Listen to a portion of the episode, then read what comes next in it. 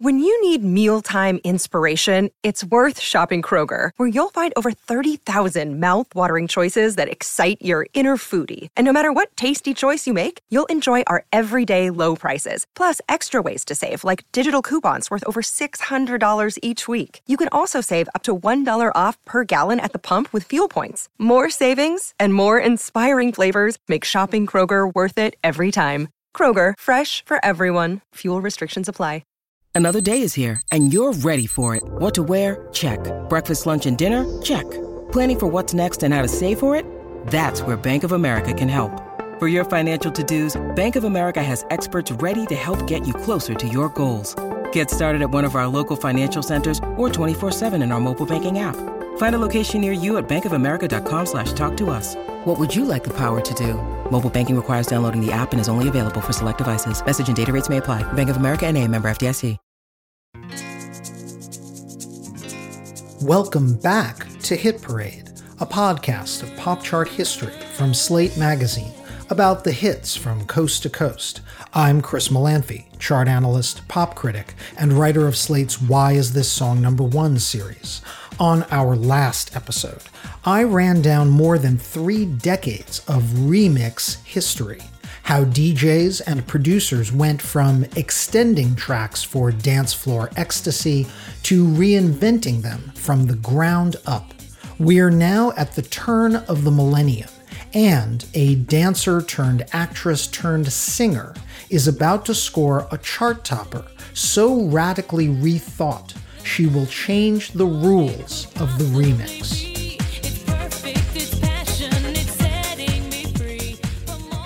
From her very first album, 1999's On the Six, Jennifer Lopez and her team at Sony Music aimed her singles at multiple audiences. For example, Waiting for Tonight, a Latin house banger, was serviced not just to top 40 radio stations, but also Spanish language stations in a version called Una Noche Más, and to club DJs in a remix by house producer Hex Hector.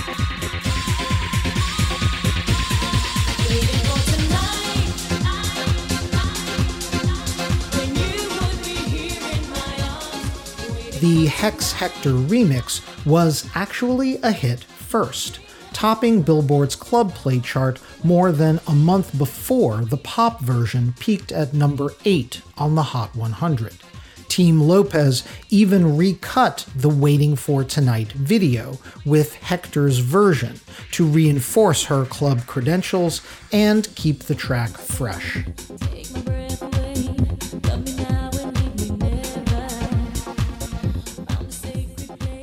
All this was child's play compared to the promotional blitz that greeted Jennifer Lopez's second album, 2001's J-Lo. By the way, the disc that permanently established that well known nickname. Lopez's management wanted to affirm her as a queen of all media. So, Sony Music dropped the JLo CD the same week Sony Pictures released her romantic comedy The Wedding Planner when J-Lo debuted at number one on the Billboard 200 in early February, Lopez became the first artist to have the top album and the top movie at the box office in the same week. A milestone that, frankly, was not really a thing before Team Lopez made it a thing. On the Hot 100, the album's lead single, Love Don't Cost a Thing, was already lodged in the top five.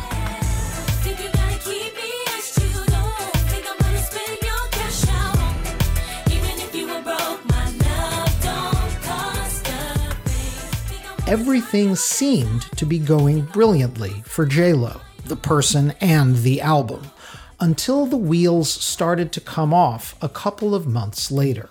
A second single from the album, the electro pop track Play, whiffed on the charts in the spring of 01, peaking at number 18.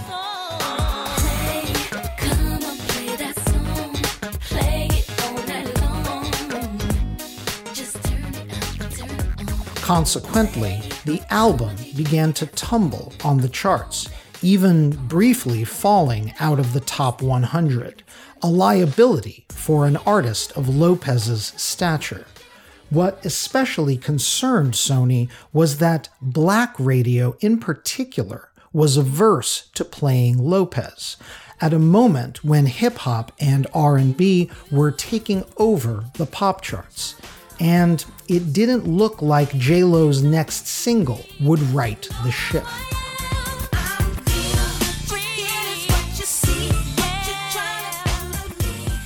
The original version of I'm Real was a percolating 80s flavored dance pop ditty. By the start of the summer of 01, promotion for the track had already begun. Lopez shot a glossy video, and the track was serviced to top 40 radio stations.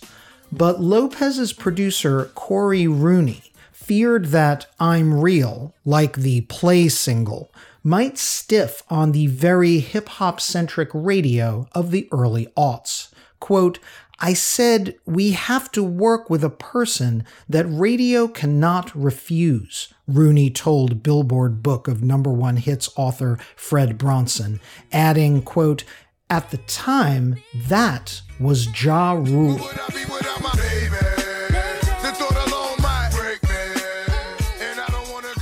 Born Jeffrey Atkins in Queens, New York, the gruff voiced Ja Rule was indeed on a roll in 2000 and 2001, racking up a string of hits on the hip hop plus pop label Murder Incorporated. Notably, in keeping with his thug and love image, Virtually all of Ja Rule's biggest hits that year were pairings with female singers and rappers, like Christina Milian, Lil Mo, and Vita. So, Cory Rooney had the idea that Ja Rule could score his next hit duet with Jennifer Lopez, and he gave Ja and the Murder Inc. team carte blanche to remake I'm Real however they saw fit. What Rooney was banking on was that a pop version of I'm Real and a hip hop version of I'm Real could not only blanket multiple radio formats, but climb the charts fused together as a single hit called I'm Real. There was precedent for this, even beyond the work of Lopez's ex boyfriend Sean Combs. Generally, Billboard would track a remixed hit separately only if it had a different title, such as, for example, when rapper Big Punisher had a number 19 R&B hit in 1998 called I'm Not a Player. Yo, I ain't a player, I just crush a lot. Jump on top of the rock and work them hips until I bust a shot. It doesn't stop. Which Big Pun then followed with the similarly titled but completely separate hit Still Not a Player. That so-called remix really an all-new track, got to number 6 R&B and crossed to the pop charts, reaching number 24 on the Hot 100 in a completely separate run.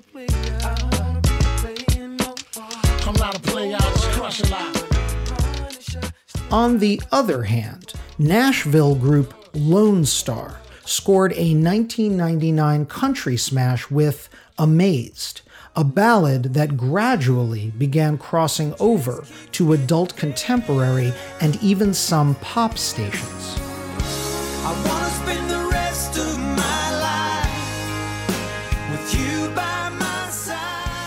So, Lonestar re recorded Amazed with pop leaning instrumentation, removing the pedal steel and other twangy country instruments.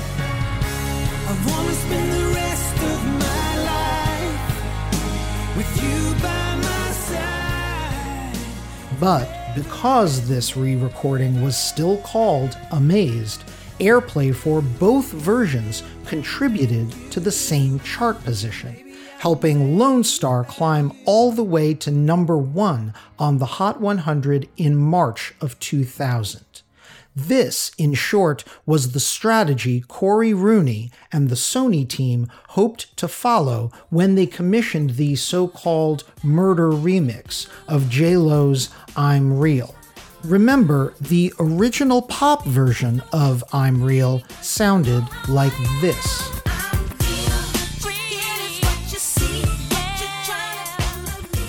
But the track Ja Rule and the Murder Inc. team came up with for Lopez sounded like this.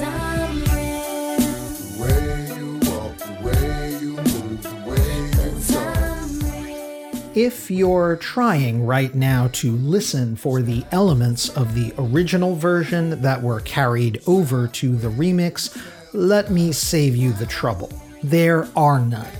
Virtually nothing about the new recording matched the old, not the tempo, the melody, or the lyrics beyond the titular refrain. Even the chorus was different. The important part, as far as Team Lopez was concerned, was that both songs were titled I'm Real and could therefore both contribute to its chart position. blowin' in the wind sun glistenin' on the skin hey But this was kind of fraudulent and fairly unprecedented. Even in cases like George Michael's Monkey in the 80s, Jewel's You Were Meant for Me in the 90s, and Lonestar's Amazed in 2000, a fully re recorded hit that was called a remix was, at least, a new recording of the same composition. The two I'm Reals had nothing to do with each other as songs. Yet, Billboard allowed Sony's Gambit to proceed. From July through early September 2001, on the Hot 100, I'm Real was listed as a Jennifer Lopez solo single. Pop stations were, at that point, mostly playing the original version. The week it reached number one, however, Billboard changed the artist credit to Jennifer Lopez featuring Ja Rule, because by then, the magazine reported 85% of the airplay was for the Murder remix.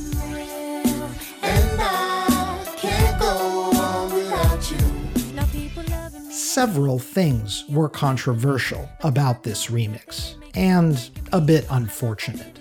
For one thing, it happened to be number one the week of the tragedy of September 11th. Not a great national event to be associated with. I'm real, try too real.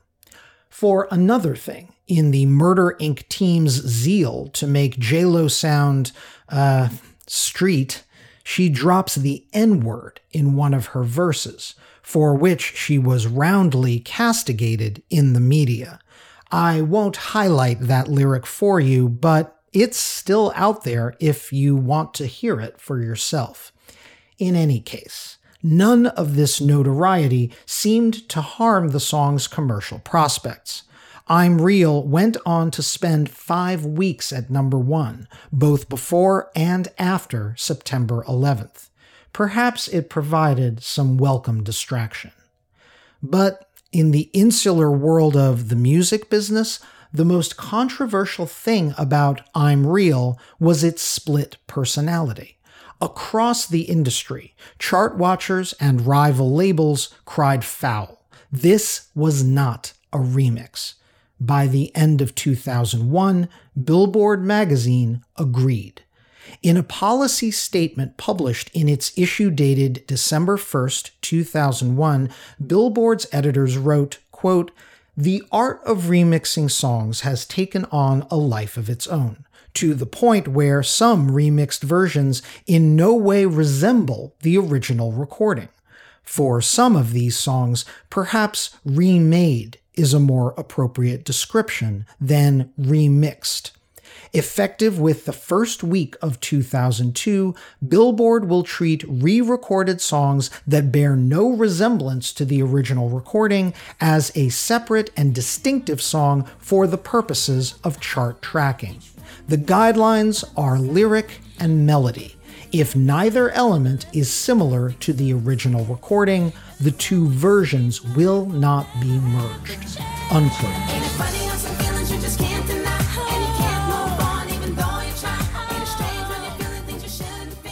Perhaps sensing which way the wind was blowing, in the fall of 01, Lopez's team immediately repeated their I'm Real stunt.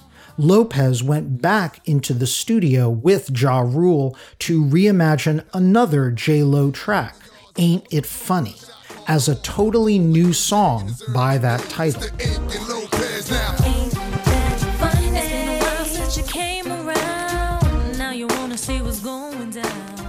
Billboard in a concession to Sony Music, which did manage to get Lopez and Ja Rule's latest onto the charts by mid December 2001, grandfathered in Ain't It Funny.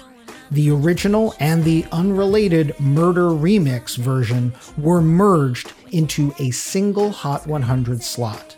Ain't It Funny reached number one in March 2002 the last hit permitted to artificially conjoin separate compositions under the same song title.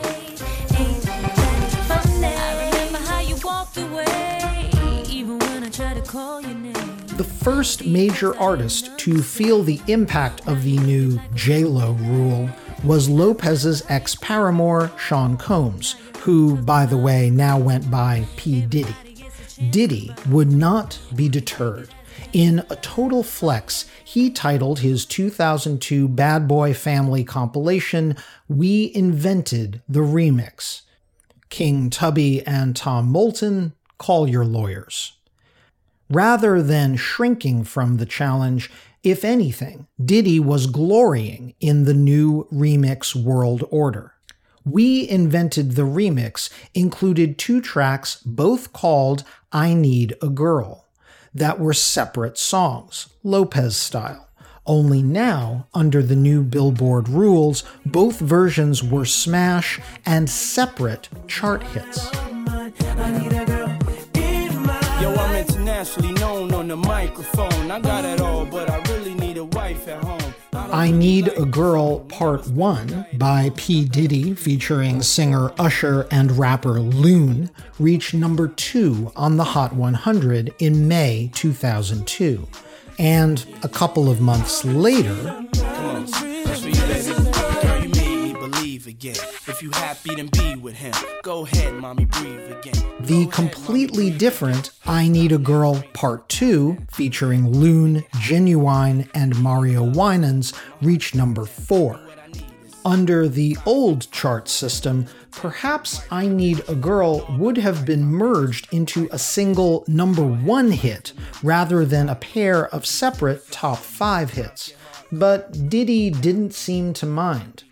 One year after Diddy's Gambit, soul singer and future jailed sex offender R. Kelly pulled an even bigger flex with Ignition Remix, a number two smash that was written before its related but separate album track, Ignition. Kelly's Ignition Remix a totally great song, which, by the way, we will not be playing for you on Hit Parade, here or ever again, was not just the only version of the song issued with a music video. In the lyrics, Kelly actually referenced its remix status right in the chorus. Quote, it's the remix to Ignition, hot and fresh out the kitchen. Unquote. The remix was now commenting upon itself. And by the way, Jennifer Lopez as you can tell from our vantage point two decades later, as she enjoys headlines about her latest wedding themed movie and her revived romance with actor Ben Affleck, she survived her various controversies just fine.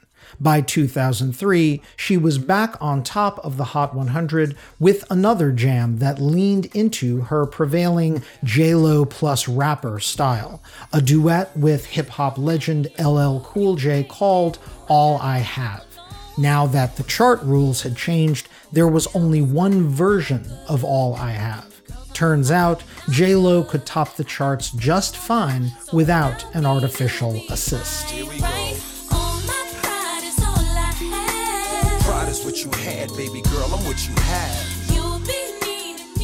For a while in the mid aughts, other acts were trying the flex of scoring pairs of separate hits under the same title.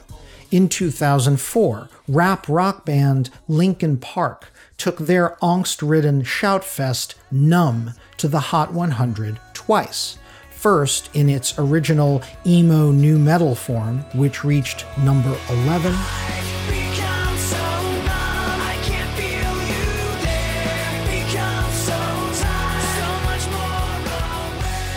And then, just a few months later, a team up with rap king Jay Z called Numb slash Encore.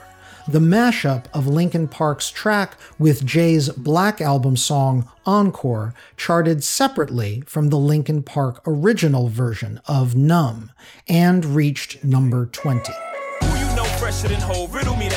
Who you know fresher than Riddle me that. The rest of y'all know where I'm lyrically at. Can none of y'all mirror me back? Yeah, hear me rap, it's like hand G rapping his prime. Um, if anyone tried the pre 2002 tactic of different songs with the same title, Billboard held the line. In 2005, 50 Cent's Outta Control was remixed, really remade, from its version on 50's album The Massacre. The new Out of Control featured rap duo Mobb Deep.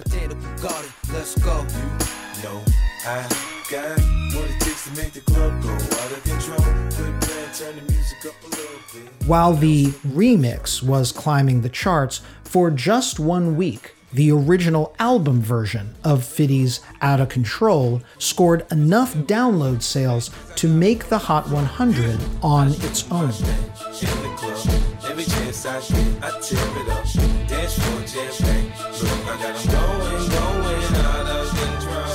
Again, under pre 2002 rules, the two Outta Controls would have been combined, pushing a single chart entry up the Hot 100.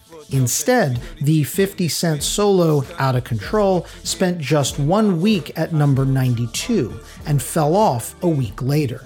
The Fitty and Mobb Deep remix of Out of Control ranked at number 25 that week. It eventually reached number 6 with no help from the original album cut. One remix tactic that was still chart legal, however, was a featured artist collaboration built out of the original recording. And by the mid aughts, digital downloads, powered by Apple's iTunes Music Store, were a factor on the Hot 100.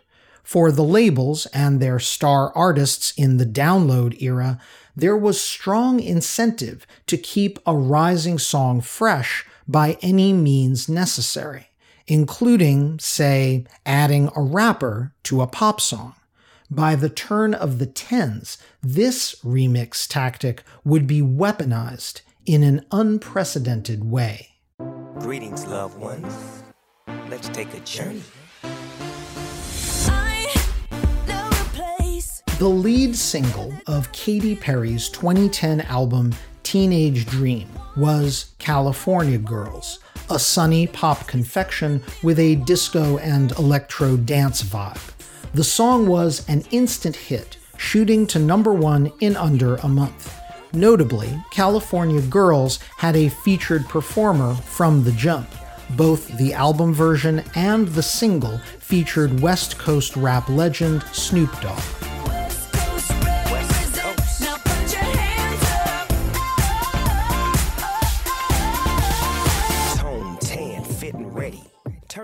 Perry's next two singles, however, didn't need an assist from a rapper.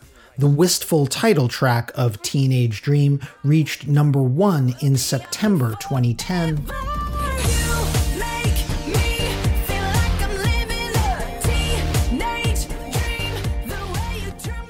And the chest thumping Firework reached the summit in December.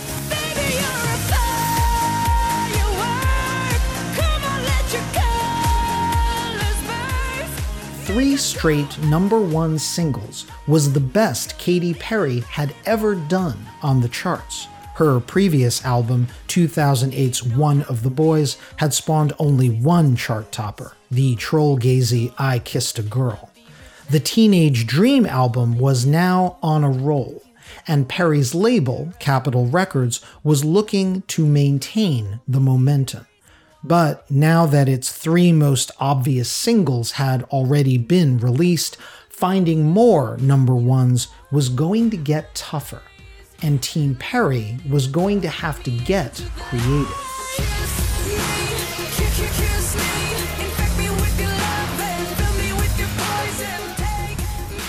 Early in the Teenage Dream campaign, just before the album dropped, Capitol released a deep cut from the album called E.T.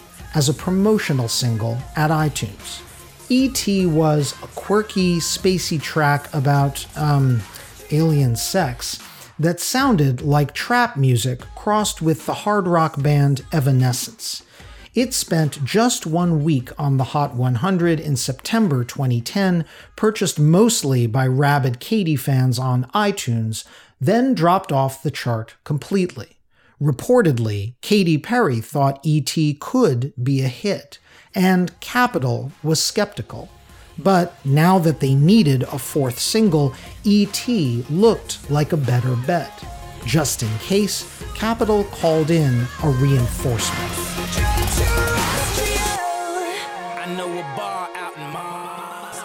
Kanye West, then at the zenith of his acclaim, just after the release of his album My Beautiful Dark Twisted Fantasy, contributed some dark twisted rap verses to a remix of Perry's E.T.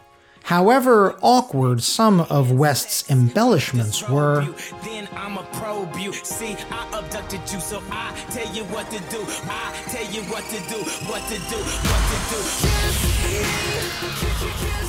do.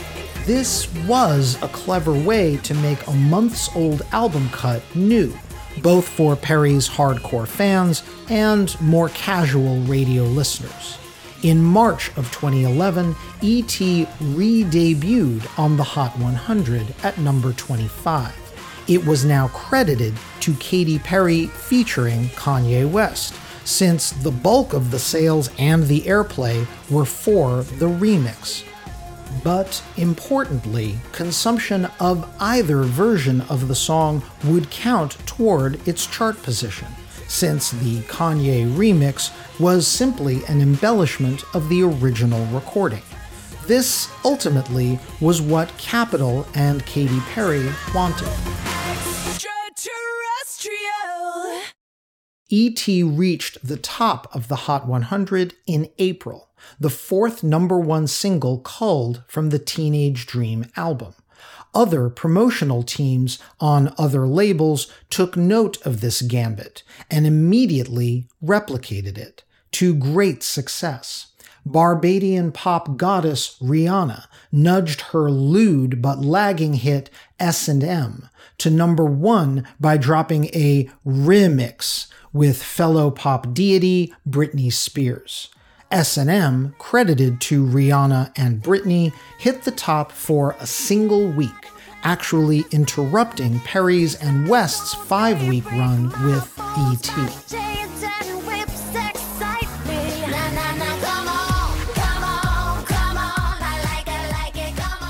Two weeks after that, Britney pulled the remix gambit herself dropping a new version of her acclaimed hit Till the World Ends with new vocals by Nicki Minaj and Kesha. That revived that flagging single and vaulted Till the World Ends to a new peak of number three.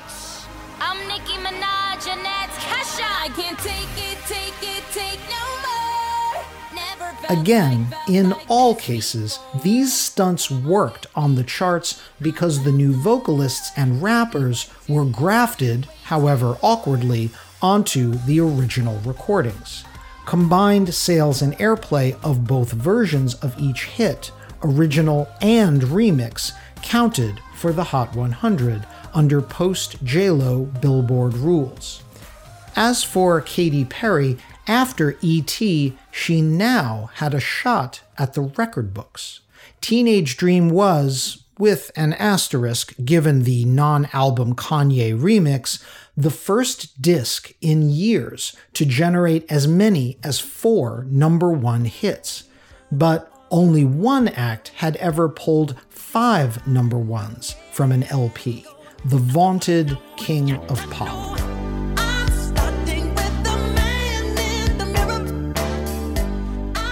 It had been more than two decades since Michael Jackson's 1987 album Bad spawned five chart toppers I Just Can't Stop Loving You, Bad, The Way You Make Me Feel, Man in the Mirror, and Dirty Diana.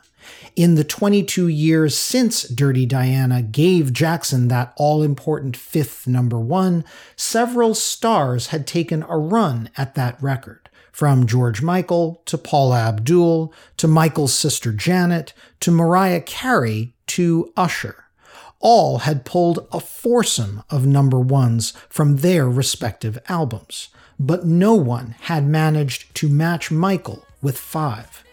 Now it was Katy Perry's turn, and she and Capitol had been holding onto a perky pop tune that they thought might do the trick.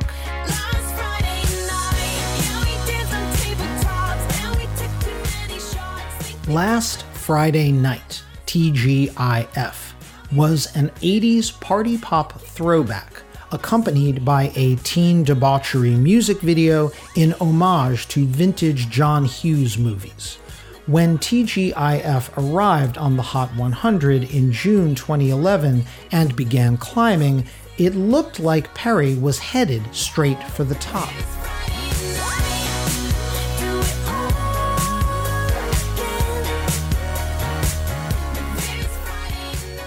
But then, by August, Last Friday Night appeared to stall, stuck for three weeks at number two behind 2011's Song of the Summer, LMFAO's party rock anthem. Shake that. Yeah, 2011 was a pretty frothy summer. Remember when we were that carefree? But I digress. In a final Hail Mary pass, Capitol Records commissioned a late in the game remix of Last Friday Night. Once again, as with E.T. and Kanye West, they went with a highly esteemed rapper, the great Missy Elliott. Missy led off the TGIF remix with, frankly, a pretty phoned in rap verse. And I can't see, so I can't. I party till I'm out. I kiss on him, but he don't mind. This was clearly a desperation move by Team Perry. Remember, the ET remix was commissioned early, before the song was even a top 40 hit. Adding Missy to TGIF in its 12th chart week was all about juking the stats and giving Perry her fifth number one. And well, it worked. For the week ending August 27, 2011, Katy Perry's Last Friday Night, TGIF, was the number one song in America. Interestingly, Billboard did not add Missy Elliott's name to the track since the Missy remix only accounted for about a quarter of the song's digital downloads. Frankly, this was for the best. It would have been Elliott's first ever Hot 100 number one for a remix that was far from her best work. But that small bump in the song's download sales and the fact that both mixes of the track counted for the same chart position gave Capitol what they craved. For the first time since the summer of 1988, when Michael Jackson's Dirty Diana rose to number one.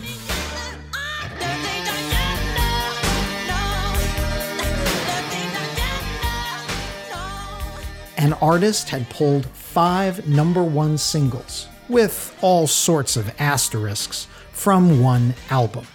Perry's Teenage Dream had tied Jackson's Bad for the Billboard record.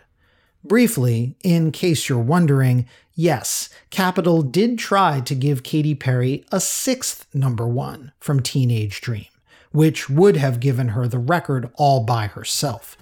In the fall of 2011, they began promoting the appropriately titled Dream track, The One That Got Away.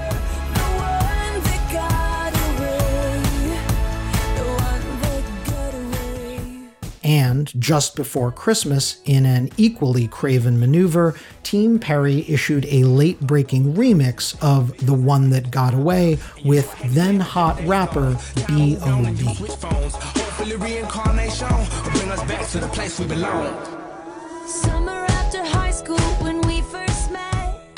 It didn't work. The One That Got Away stalled at number three.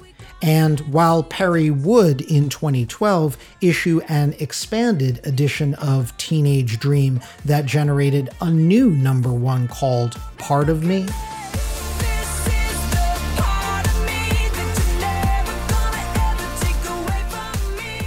Billboard chartologists did not count that chart topper toward her original album tally maybe they shouldn't have counted the last two Teenage Dream number ones either, the tracks that were juiced by Kanye West and Missy Elliott.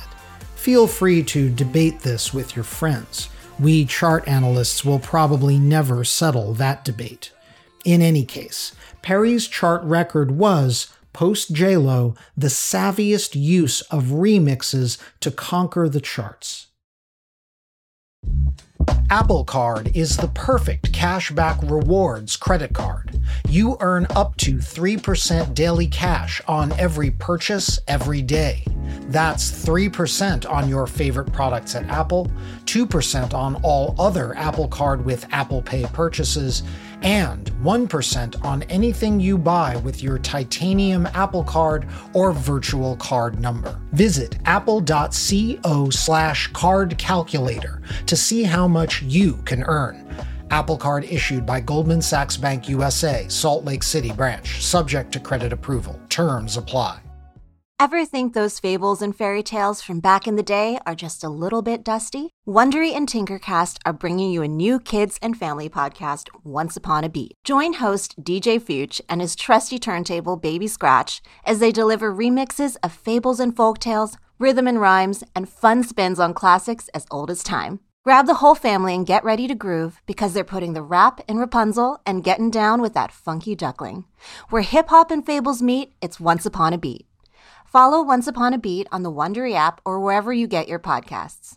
You can listen to all episodes of Once Upon a Beat early and ad-free right now by joining Wondery Plus in the Wondery app or Wondery Kids Plus in Apple Podcasts.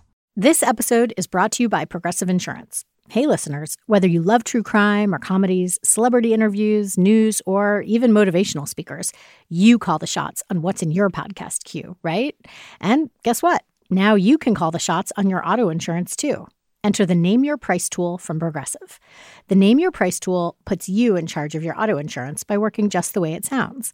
You tell Progressive how much you want to pay for car insurance. Then they'll show you a variety of coverages that fit within your budget, giving you options.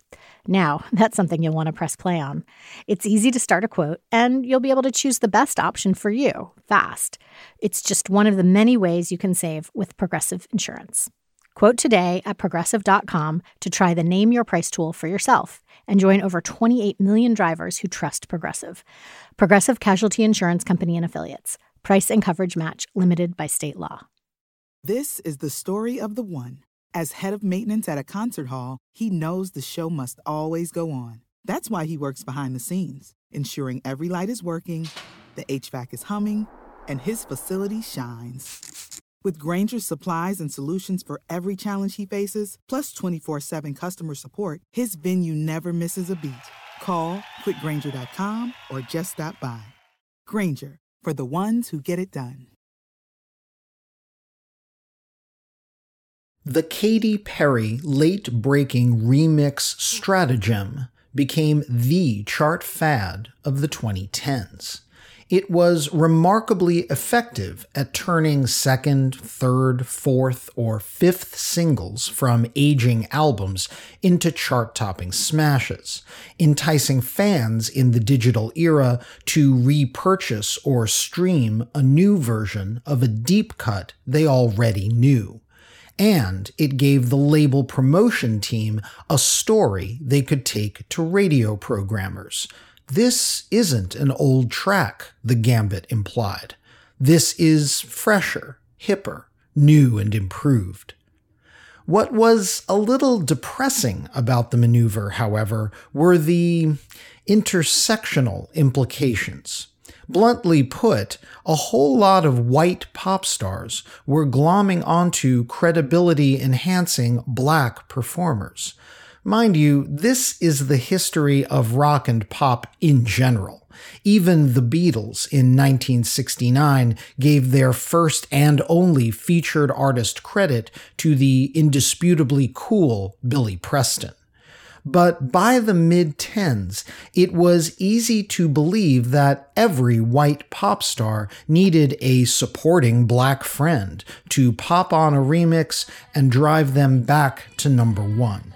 It was a recipe for crossover success in the streaming era.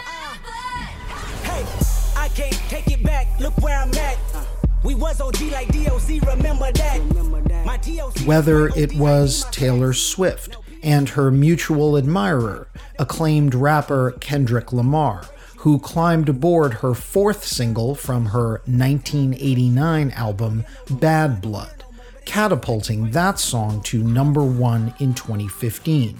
By the way, after Swift's third single from the album, the superlative Style underperformed.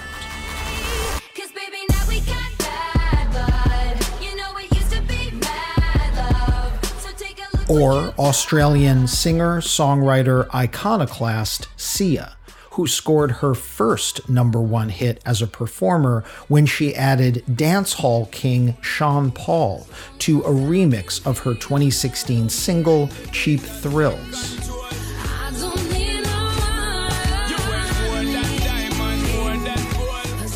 Or pop rock band Maroon 5 who livened up the fifth single from their languishing 2017 album Red Pill Blues by inviting rapper Cardi B onto a remix of Girls Like You, ultimately a 2018 number one hit.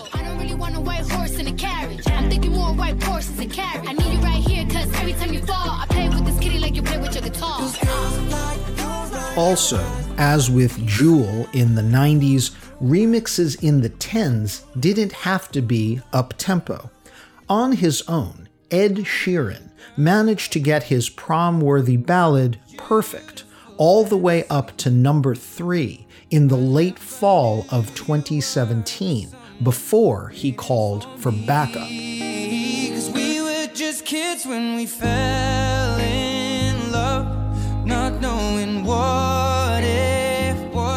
Then, Katy Perry style, Sheeran deployed his secret weapon, a remix he called Perfect Duet, recasting his solo ballad as a pas de deux with Beyonce.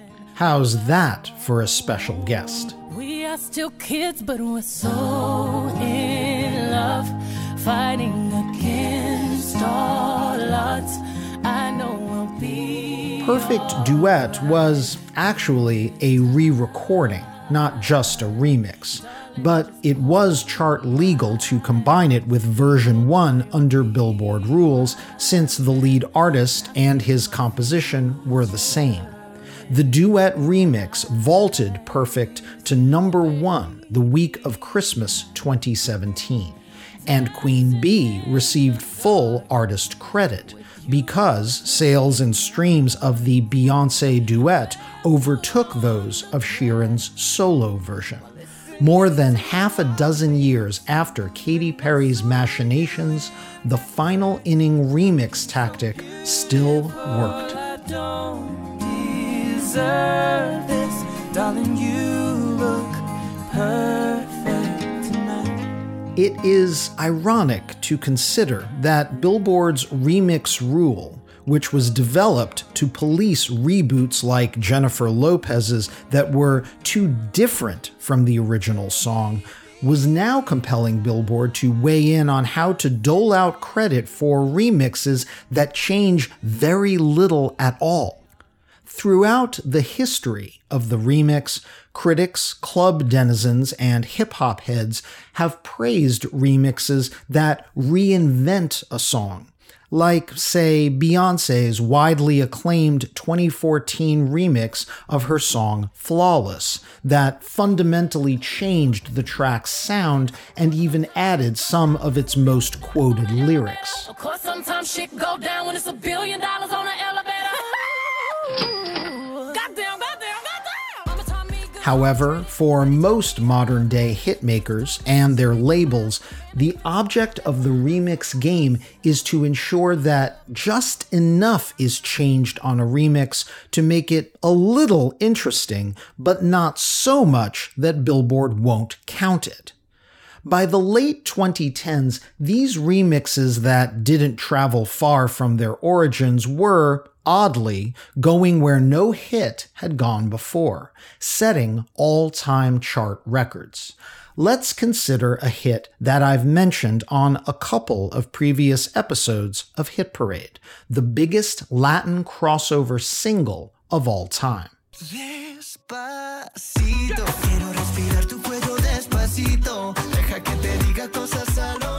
As I noted in our Latin pop episode, San Juan balladeer Luis Fonsi had been a sizable star on Spanish language radio for about two decades when he decided in 2016 to team up with the king of reggaeton, Daddy Yankee. DY's brand of Puerto Rican rap with a Jamaican dembow beat had overtaken all corners of Latin music over the prior decade. Fonsi proposed to fuse his traditional balladry with DY's thumping beat for one monster hit.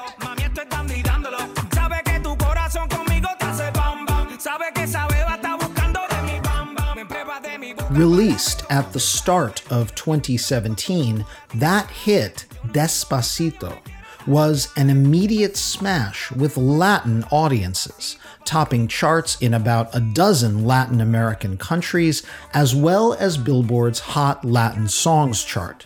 But that's when the story took its improbable, remix fueled turn. You fit me, tell me love how you put it on. Around March of 2017, while on tour in Bogota, Colombia, Canadian pop megastar Justin Bieber heard Despacito and was captivated. Despite not speaking Spanish and having no Latin heritage, Bieber contacted Luis Fonsi's management and asked if he could jump on a remix, and they agreed. Fonsi was no dummy. He recalled that back in 1996, it took a partial English remix of Los Del Rio's Macarena to turn that Spanish language smash into an American pop blockbuster.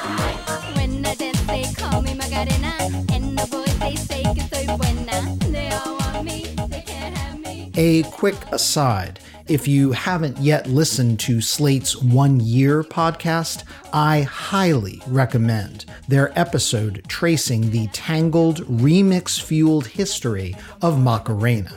We've dropped that episode into the Hit Parade feed, as you might say, a featured guest. Anyway, in the remix of Despacito, not much changed. Justin Bieber harmonized with Luis Fonsi mostly in phonetic Spanish. Bieber's only English words came at the very beginning of the remix.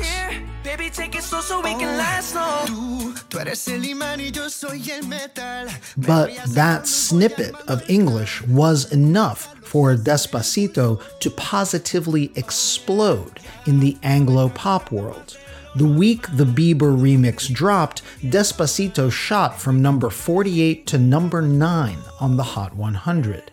Three weeks later, it was number one, the first primarily Spanish Hot 100 chart topper since Macarena Bayside Boys mix 21 years earlier.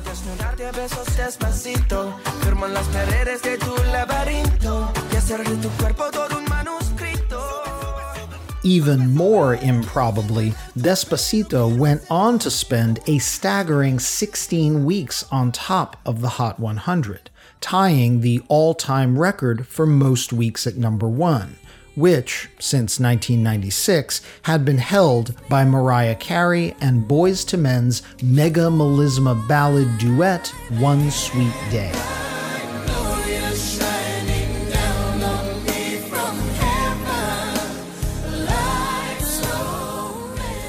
Despacito came exceedingly close to toppling One Sweet Day. Two years later, that Mariah Boys chart record would finally be broken after 23 years, and again, remixes made the difference. Yeah, I'm gonna take my horse to the old town road. I'm gonna ride till I can't no. Say this for Montero Lamar Hill aka Lil Nas X, and his now legendary smash, Old Town Road. He got it to number one by himself. His two minute internet savvy ditty, a fusion of twang and thump that Nas gave the bespoke genre name Country Trap, reached the top of the Hot 100 the week ending April 13th, 2019, credited only to Lil Nas X. No guests, no features, no remix. But that changed quickly. While Old Town Road was on the rise, young Montero teamed with country music veteran Billy Ray Cyrus for a remix that deepened the song's country vibe and extended its running time by about 40%. In the remix, one of the best verses now belonged to Billy Ray down cross town, living like a rock star. Spend a lot of money on my brand new guitar. So, in its second week on top of the Hot 100, the chart credit on Old Town Road switched from Lil Nas X to Lil Nas X featuring Billy Ray Cyrus. And why?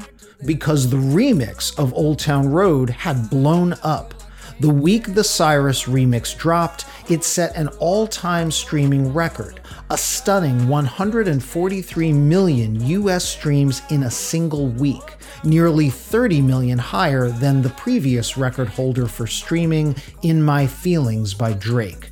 By the way, that one week streaming record by Old Town Road still stands three years later.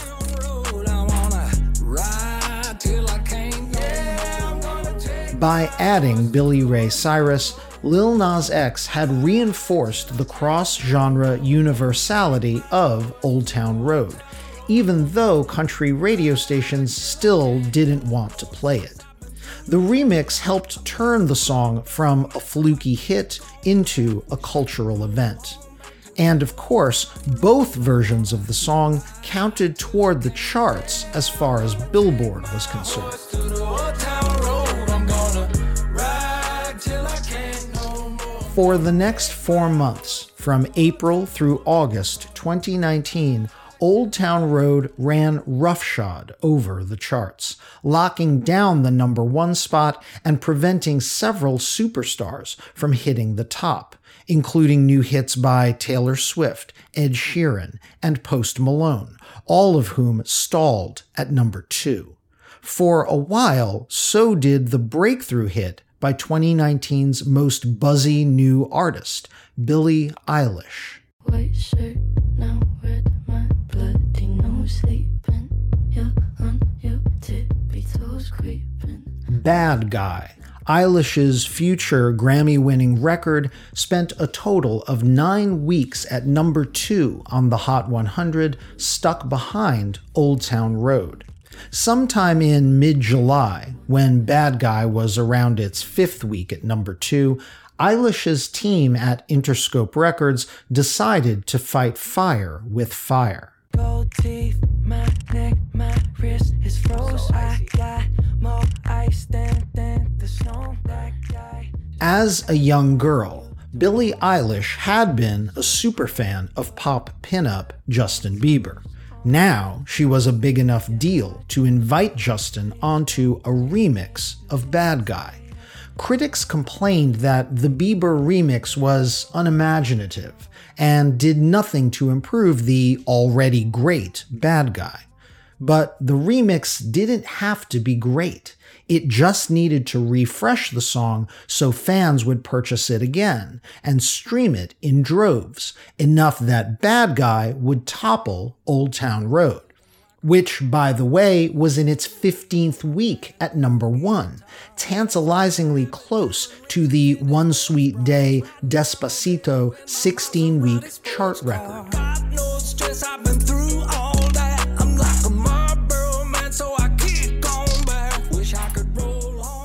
When word got back to Lil Nas X that Team Eilish was remixing her hit and threatening a chart upset, he sprang back up into his saddle. Literally in the same 24 hours that the Bieber Bad Guy remix dropped, Team Nas issued a third version of Old Town Road, its second remix, with new verses from rapper Young Thug and 12 year old Mason Ramsey who had gone viral on the interwebs that year as the so called yodeling kid. Given the huge prepubescent fan base of Old Town Road, Ramsey's presence on this remix was savvy fan service on Nas's part. You can't tell me nothing. Hop up in my razor, got a thousand acres. The result? Old Town Road held on even though the Bieber remix of Bad Guy boosted its streams by nearly 40% and its download sales by more than 60%. It still wasn't enough. Bad Guy remained stuck at number two in part to celebrate his chart win and take a victory lap, Team Nas issued yet another remix of Road, this time adding rapper RM of K pop sensations BTS. They called that one Seoul Town Road, S E O U L, as in the capital of South Korea.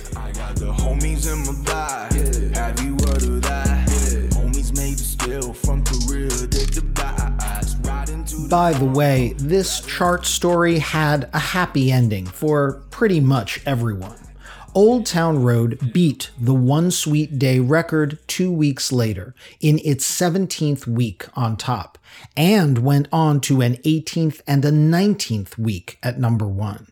FYI, the names Mason Ramsey, Young Thug, and RM were never added to the chart because those late remixes didn't outsell or outstream the first remix with Billy Ray Cyrus, but they did contribute to the song's long run.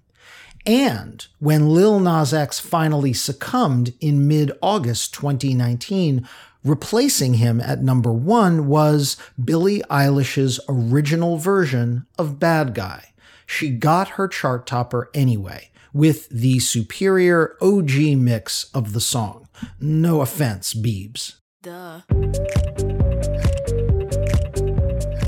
Now in the 2020s, the Insta Remix is such a well established chart gambit, it's become almost unremarkable, fueling rises to number one by such hits as Megan Thee Stallion's Savage Remix featuring Beyonce. Doja Cat's Say So remix featuring Nicki Minaj and a reboot of The Weeknd's Save Your Tears as a duet with Ariana Grande.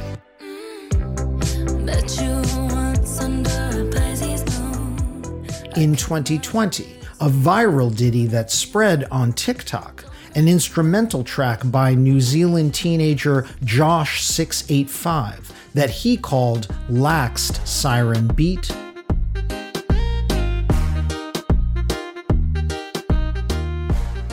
was turned into a hit twice over. First, in a remix by meme jacking pop star Jason Derulo, who turned Jawsh's hook into the song Savage Love.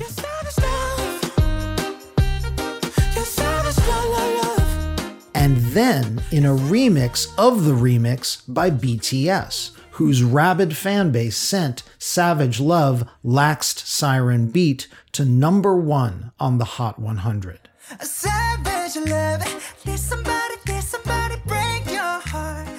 Even the top song of 2021, Dua Lipa's Levitating, went through its own drama due to its remix, her label, Warner Brothers, first got Levitating onto the charts in late 2020 by commissioning a remix with rapper DaBaby.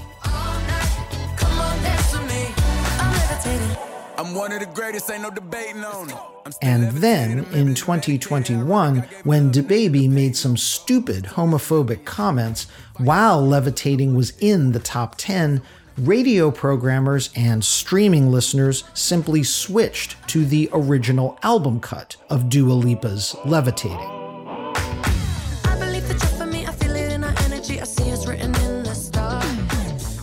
Which compelled Billboard, based on the data, to remove DaBaby's name from Dua Lipa's chart entry. It was a rare instance of a smash remix unremixing itself on its way up the charts. Billboard later named Levitating the number one song of the year. The remix had come full circle. You might well have concluded from this Hit Parade episode that a lot of remixes are ephemeral things, tailored for their moment, but not built to last. Katy Perry's remix with Missy Elliott, Billie Eilish's remix with Justin Bieber, Dua Lipa's remix with DaBaby. Will anyone even remember these chart stoking promotional schemes decades later?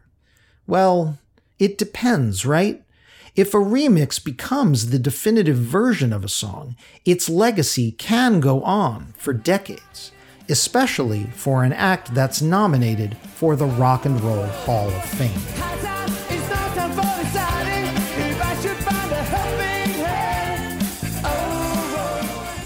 I wanted to close this episode with some music by Duran Duran, primarily to celebrate them finally making the Rock Hall ballot for the very first time ever, and to remind my fellow Rock Hall voters to please check that box. Seriously, they really do deserve it.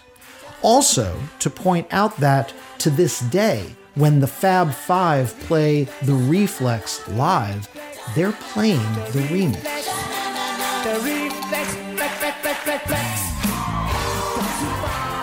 Including the Flet Flet Flex part Nile Rodgers added to the song in 1984.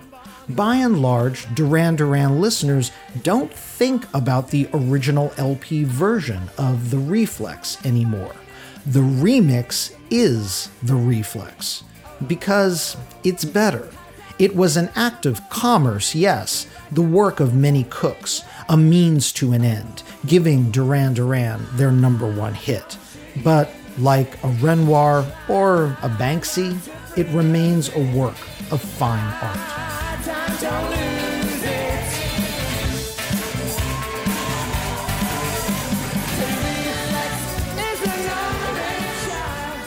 I hope you enjoyed this episode of Hit Parade. Our show was written, edited, and narrated by Chris Molanphy. That's me. My producer this month is Benjamin Frisch, and we also had help from Rosemary Belson.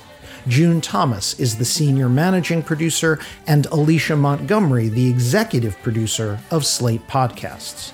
Check out their roster of shows at slate.com slash podcasts. You can subscribe to Hit Parade wherever you get your podcasts, in addition to finding it in the Slate Culture feed. If you're subscribing on Apple Podcasts, please rate and review us while you're there. It helps other listeners find the show. Thanks for listening, and I look forward to leading the Hit Parade back your way. Until then, keep on marching on the one. I'm Chris Molanphy.